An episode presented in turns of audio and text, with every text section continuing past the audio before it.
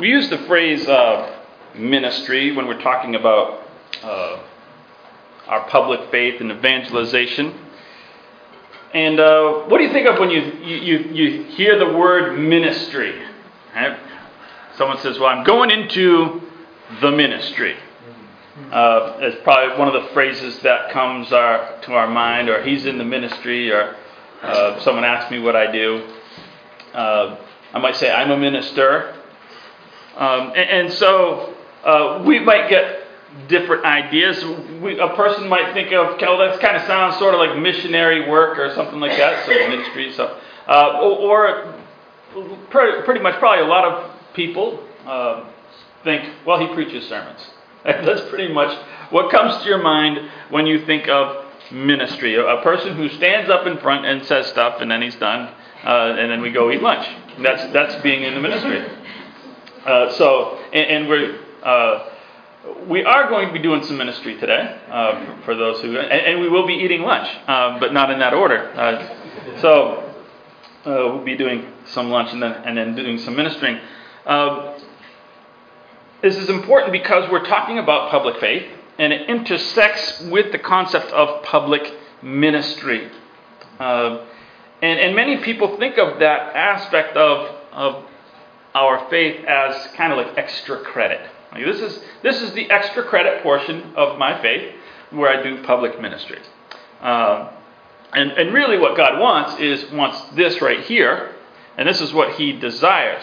Not that this is extra credit, but, but we kind of, I think, sometimes place the emphasis on the wrong syllable. Uh, uh, in, in sense of, we kind of think the wrong way in terms of what God is really primarily interested in, where, where His heart is at, is not where we are sitting uh, for a minister's sermon.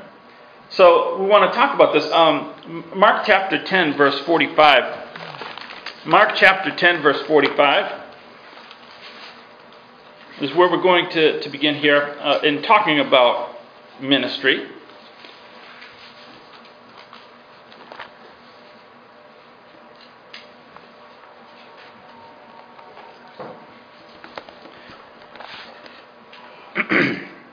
he says, Now the Son of Man did not come to be served, but to serve, and to give his life as a ransom for many. And you say, okay, that's a wonderful verse, and it has nothing to do with anything that you've said so far.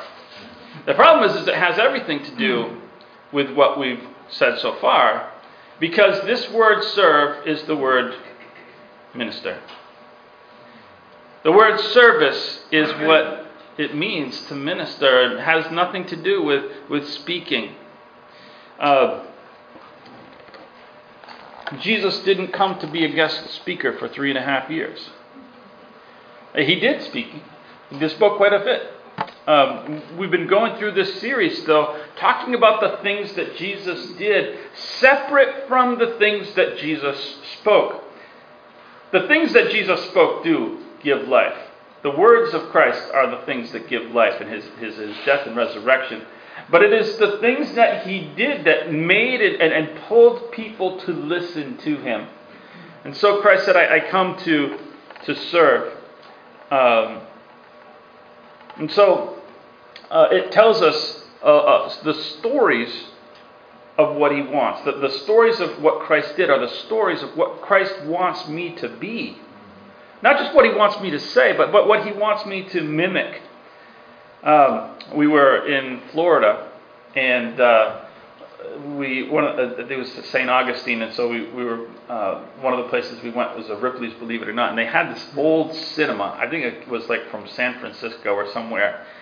Is a box, and you put in you know uh, whatever money that now it's like a quarter, but it was, it was probably like a penny, you know, in the 1800s, and it, it flipped like a, a a thing in a circle, like all these pictures like just black and white pictures, and you, you put your eyes in there, and, and it flipped through like, you know, in, in about 30 seconds or a minute, it flipped through like a short little movie. And it's just each picture was photographs over, you know, period, you know, just slightly different, kind of like I used to draw in all my textbooks. A guy falling down the page, you flip those, someone, you know, uh, whoever had my textbook saw some some stick figure fall to his death. Every, you know, every every every textbook that, that I ever did. Um, but and that was it was a silent movie, and and people were like, wow. And, and so they see some prospector do something. That was entertainment in you know the 1860s, I guess, in San Francisco.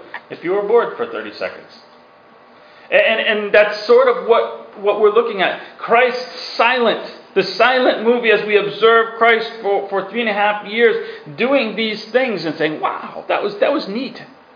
What he did there was amazing. And so we're talking about Christ ministering. Yeah, that, that, that misunderstanding of the word minister always had me confused as a kid. Because Oh, I, I, looked at the story of uh, specifically one story where, where Jesus he goes up and he's tempted by, by Satan and, and he's, he's done with all of that and, and, and Satan leaves him and the angels came and ministered to him. And I always thought that's weird. They came and preached a sermon to him. like I, I, didn't get that as a kid. I, I, I said, why would they minister? What, what did Jesus need a sermon? He should be the one teaching them or something, you know. Uh, but I didn't get the fact that, you know, he's hungry. He probably can't make it down the mountain. He's starved. And so they came and, and, and served him physically. They, they did something physically for Jesus. Um, so we want to look at three stories uh, of Jesus' life that, that we can look at what he did in his ministry. Um, Matthew chapter 20 is where we're going to start.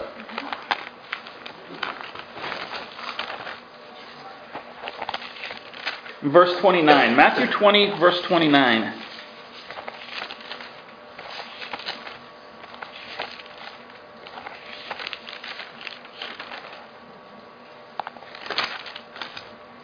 Now, as they went out of Jericho, a great multitude followed him, and there were two men sitting by the road. And when they heard that Jesus was passing by, they cried out, saying, Have mercy on us, Lord, son of David. And the multitude warned them that they should be quiet, and they cried out the more, saying, Have mercy on us, Lord, son of David. And so Jesus stood still and called them and said, What do you want me to do for you? And they said, Lord, that our eyes could be opened. And so Jesus had compassion, touched their eyes, and immediately their eyes received sight, and they followed him. Now, sometimes Jesus said things that are amusing to me. This is one of them. What do you want? Dude, I'm blind. What do you think I want? Just a free hamburger? I mean, it's like, I, am blind. But Jesus says, What do you want? I, I, don't know why he says what he asks him what he wants. Is he just being polite? I, I don't know. Uh, uh, just, uh, I don't think he's just, you know, making conversation. I, I don't know if you've ever had a request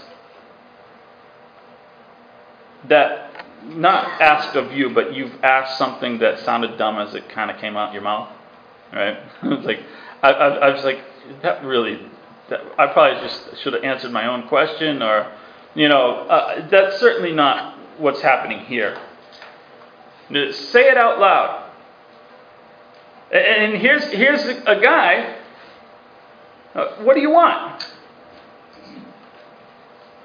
I mean, Jesus is not asking the dumb question. You're going to ask somebody to do something for you which doesn't happen. Uh, I want to see. Right? If I went to a doctor and I was blind, I wouldn't have much hope that they could cure that. Right? And that's medical professionals with modern technology. But to ask, hey, you know, could uh, could you just make me see? Like that's a stupid question. Of course I can't make you see. What do you want? Do you have the audacity to ask Jesus to do the impossible? What do you want?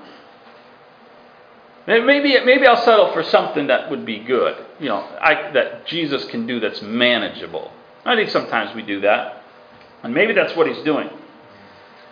But what I want to look at, I, I, because I can't do this, someone asks me for sight, I'm, you know, I, I can't provide that. Jesus did a lot of things that were miraculous and said, Well, I can't mimic that today. I don't have that ability. So, so how do I take anything from this? Well, we're going to have to apply it. Now, say that Jesus, being much more capable, used his commodities. He used now he had unlimited commodities, so that's wonderful for those people who he interacted with. He just he has unlimited supply, and and he did amazing things. I don't have an unlimited supply, but I do have commodities.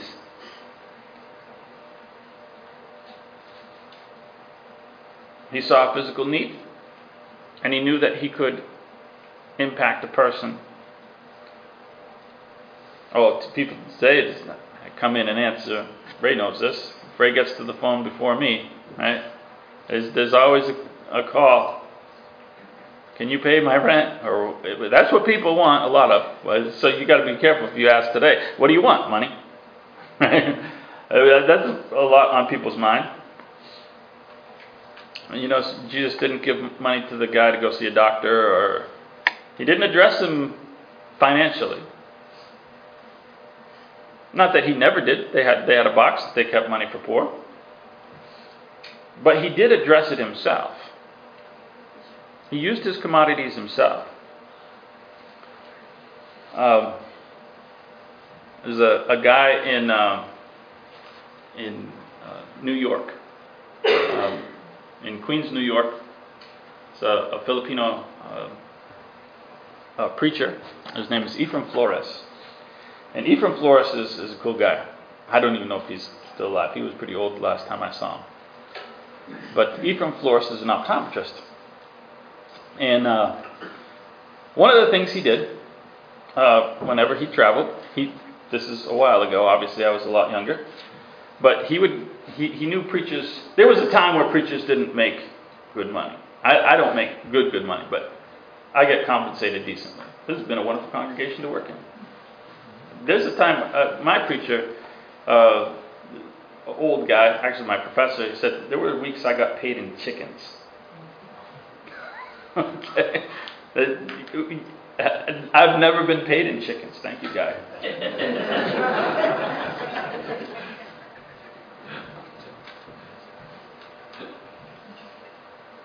and so Ephraim would, would, whenever he came, he's like, most preachers, older older gentlemen, so he would make a pair of glasses.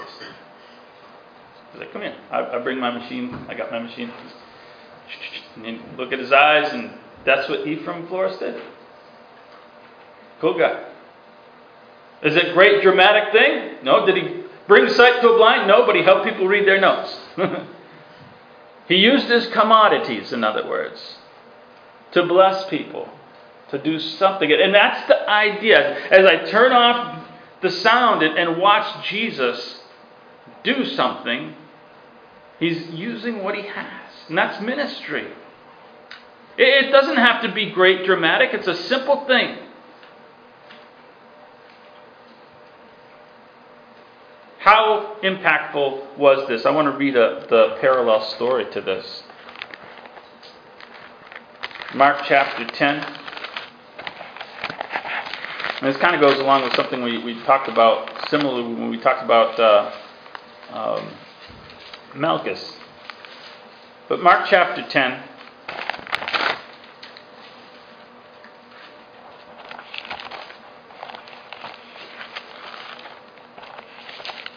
And we're going to just read a, a couple of verses in here. We're not going to read the whole story. In verse 46, he says, Now they came to Jericho, and as he went out of Jericho with his disciples, a great multitude, blind Bartimaeus, the son of Timaeus, sat by the road begging. And when he heard that it was Jesus of Nazareth, he cried out, Jesus, have, son of David, have mercy on me. Now we know that there, from the other story, there are multiple men but only one of them is named. In fact, we know not only the name of the man, we know the name of the father of the man. What's the point of this story? What, what is the point of supplying all these details? Again, I see the same thing that I see with Malchus. Why would the reader care that this man's name was Bartimaeus?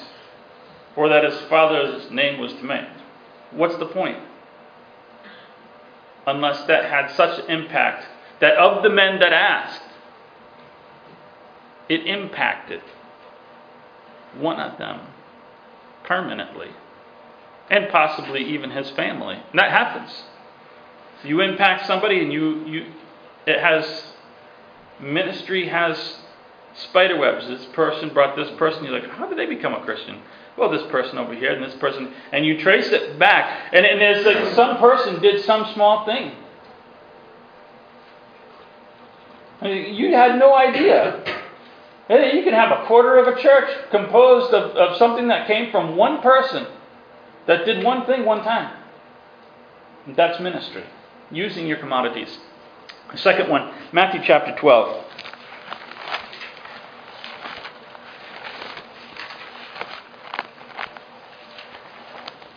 Matthew 12.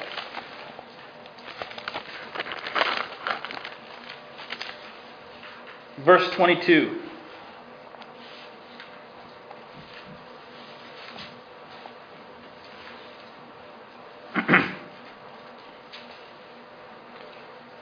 then he says, One was brought to him who was demon possessed, blind and mute. He healed him so that the blind and the mute both spoke and saw.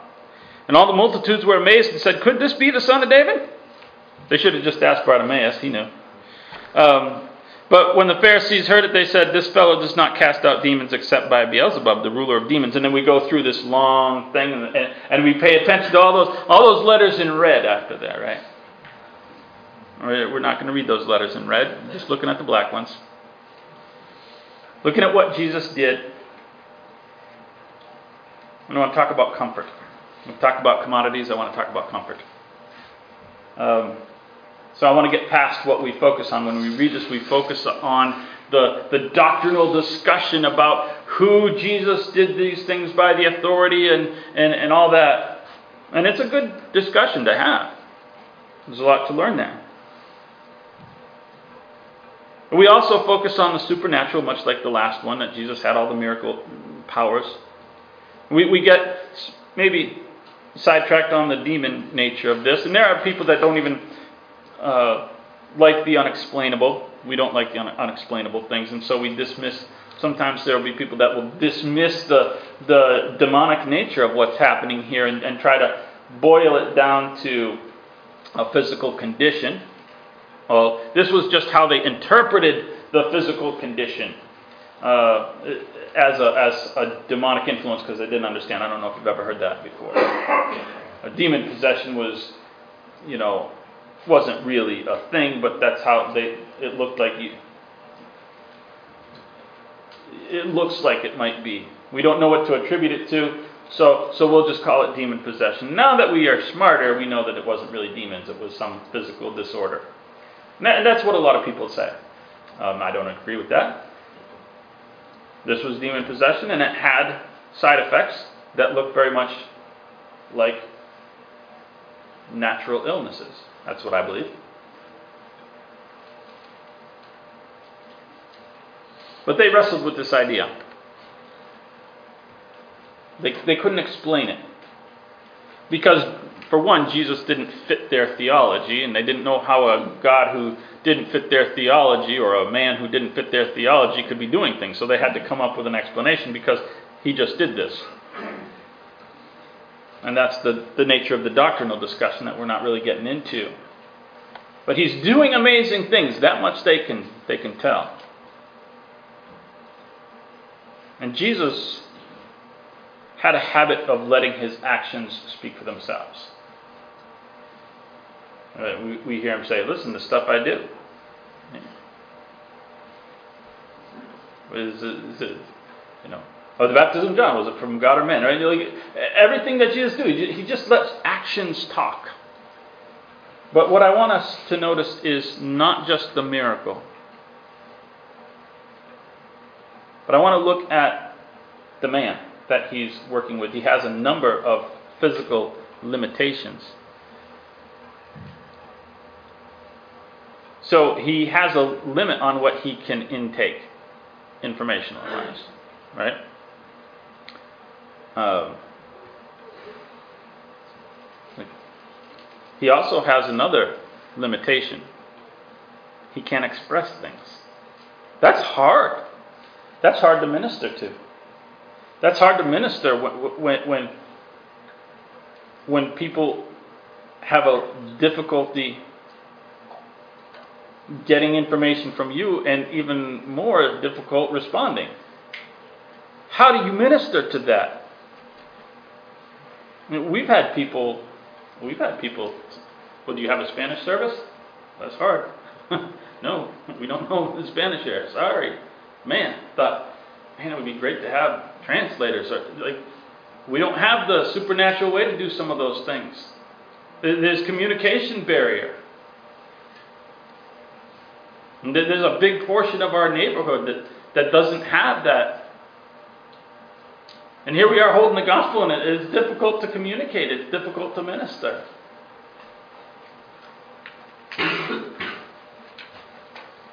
Mm, he also has psychological things going on with them.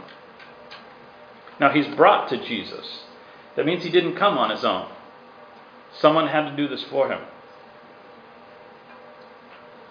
And so, who is Jesus ministering to?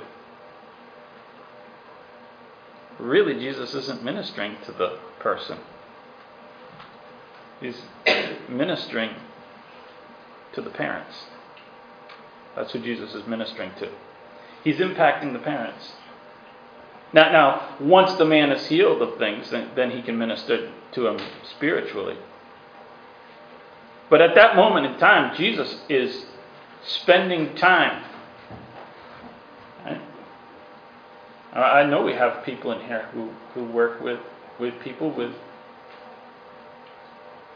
psychological difficulties.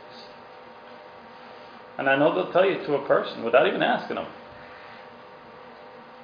that parents are impacted. Relatives are impacted when they see you care for people that get cast aside by society. And the church is no different. We can remove the miracles from it, and the same thing is going to happen. Same thing is going to happen. If we minister to people who we go, yeah, but I mean, here's a kid with autism, or here's this, or here's that situation. If you think that way, you're missing a family. Those spider webs that, that, that, that are connected, that we don't know where they end up. It's important. And so he comforts. Now, um, when we look at Jesus, though, he has this tenderness that, to me, it, it just comes off of the page. When I turn off the volume and I just look at it, it's like I, I can just see the way Jesus is with this with this person. I can't do miracles, but I can show the tenderness that, that Jesus has. The third one, Mark chapter 9. Mark chapter 9, verse 14.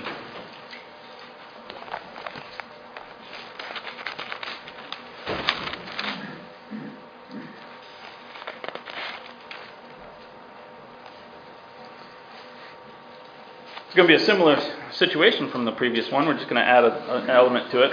When he came to the disciples, there was a great multitude, and the scribes disputed with them, and immediately when they saw him, the people were greatly amazed and ran to him. And he asked the scribe, said, What are you discussing? And one of the crowd answered, said, Teacher, I was I, I brought my son who has a mute spirit. Is a, a demon, again, that's making his son mute. So there's a lot of similarities. But when it seizes him, it throws him down and foams at the mouth and gnashes his teeth and becomes rigid. So I spoke to your disciples that they would cast it out, but they couldn't. And he answered and said, O faithless generation, how long will I be with you? How long shall I bear with you? Bring him to me. And they brought him to him, and when he saw him, immediately the spirit convulsed him and fell on the ground, and he was foaming at the mouth. And so the, he asked the father, How long has this been happening to him? And he said, From childhood. And often he's thrown them down into the fire and the water destroy them. But if you can do anything, have compassion and help us. And Jesus said to him, If you believe, all things are possible. Immediately the father of the child cried out with tears, Lord, I do believe, but help my unbelief. And when Jesus saw that the people came running together, he rebuked the unclean spirit and said, Deaf and dumb spirit, I command you to come out of him and don't go, don't enter into him anymore. And the spirit cried out, convulsed, and came out of him, and he became as one who was like dead. So many said, "Oh no, he, he's dead." And Jesus took him by the hand and lifted him up, and he rose. And then they have the discussion of the, the disciples why they couldn't raise, and we get into another doctrinal discussion.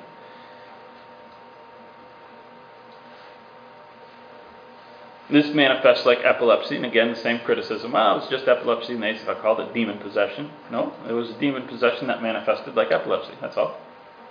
Pretty simple.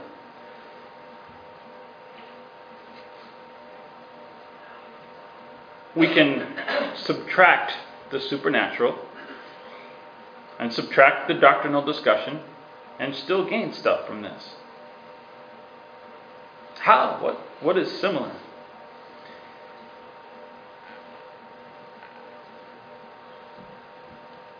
There's a there's an element here.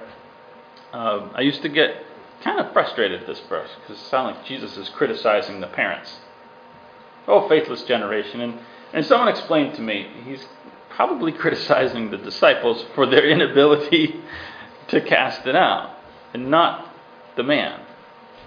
The man is naturally frustrated because it just kind of seemed tone deaf and kind of uncompassionate, and that's not the Christ I observe. I'm sure that in that doctrinal discussion, there was everything was cleared up. But there's a competence. I, I like what Jesus does here. Now, in in verse 21, it's just probably a verse that gets lost in all of this event. He asked the Father, How long has this been happening to him? Now, Jesus already knew the answer to the question. Jesus could tell more about the situation than the man knew. So why ask the question? Isn't that odd? Why ask a question you know the answer to? Uh, if you've ever been to a hospital, which all of us have, and if you've ever had something wrong, and doctors start talking, it, like it brings you down. Like, there might be hope for something here. Just just hearing information about something, it it, it starts to you, you start to process things intellectually. I guess I guess it, it gets you into your left brain maybe or something. I don't know what it does, but but there's a calming effect. You you go from hysterical to okay, all right. This, this is manageable. He understands. I he's a man who's competent and he might not be able to help me. But at that moment, my mind is going, okay, there's, there's hope, and, and I can stabilize my. And so here we have a situation, and, and, and the man's at his wits' end. With, with whatever's been happening with his son. And Jesus just demonstrates competence. In the moment, starts asking questions. How long has this been happening? Start evaluating the situation.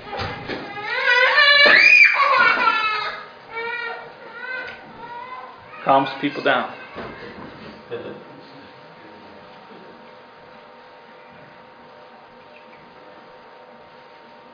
and involves the family in the situation. That's, that's something that we can do in moments to, to be observant of situations, not just run into da da da da da, but engage people in conversation that's a dialogue.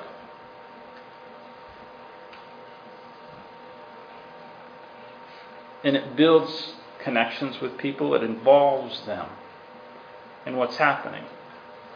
And it builds a relationship. And people will return for a relationship. People are interested in that. People aren't just interested in a three hour or a three year lecture circuit. Right? That's not what they're interested in. When it comes down to it, the vast majority of the words I've ever spoken from this pulpit have been forgotten, including by me. Right? What brings people? relationships, a connection, and certainly a connection with Christ, a relationship with Christ. But connections to people, that's ministry. Using our commodities and looking for ways to serve. By the way, that reminds me, uh, we still have outstanding. I'm not sure when uh, when that's going to be kind of discussed, but um, at our last quarterly meeting, uh, we're looking for things to do as a congregation, ways to minister in our in our community. Um, so that's that's still things. If you've got if, if something I've said kind of touches off your your brain and gets you thinking in a particular area, uh, send an email to the elders, either one.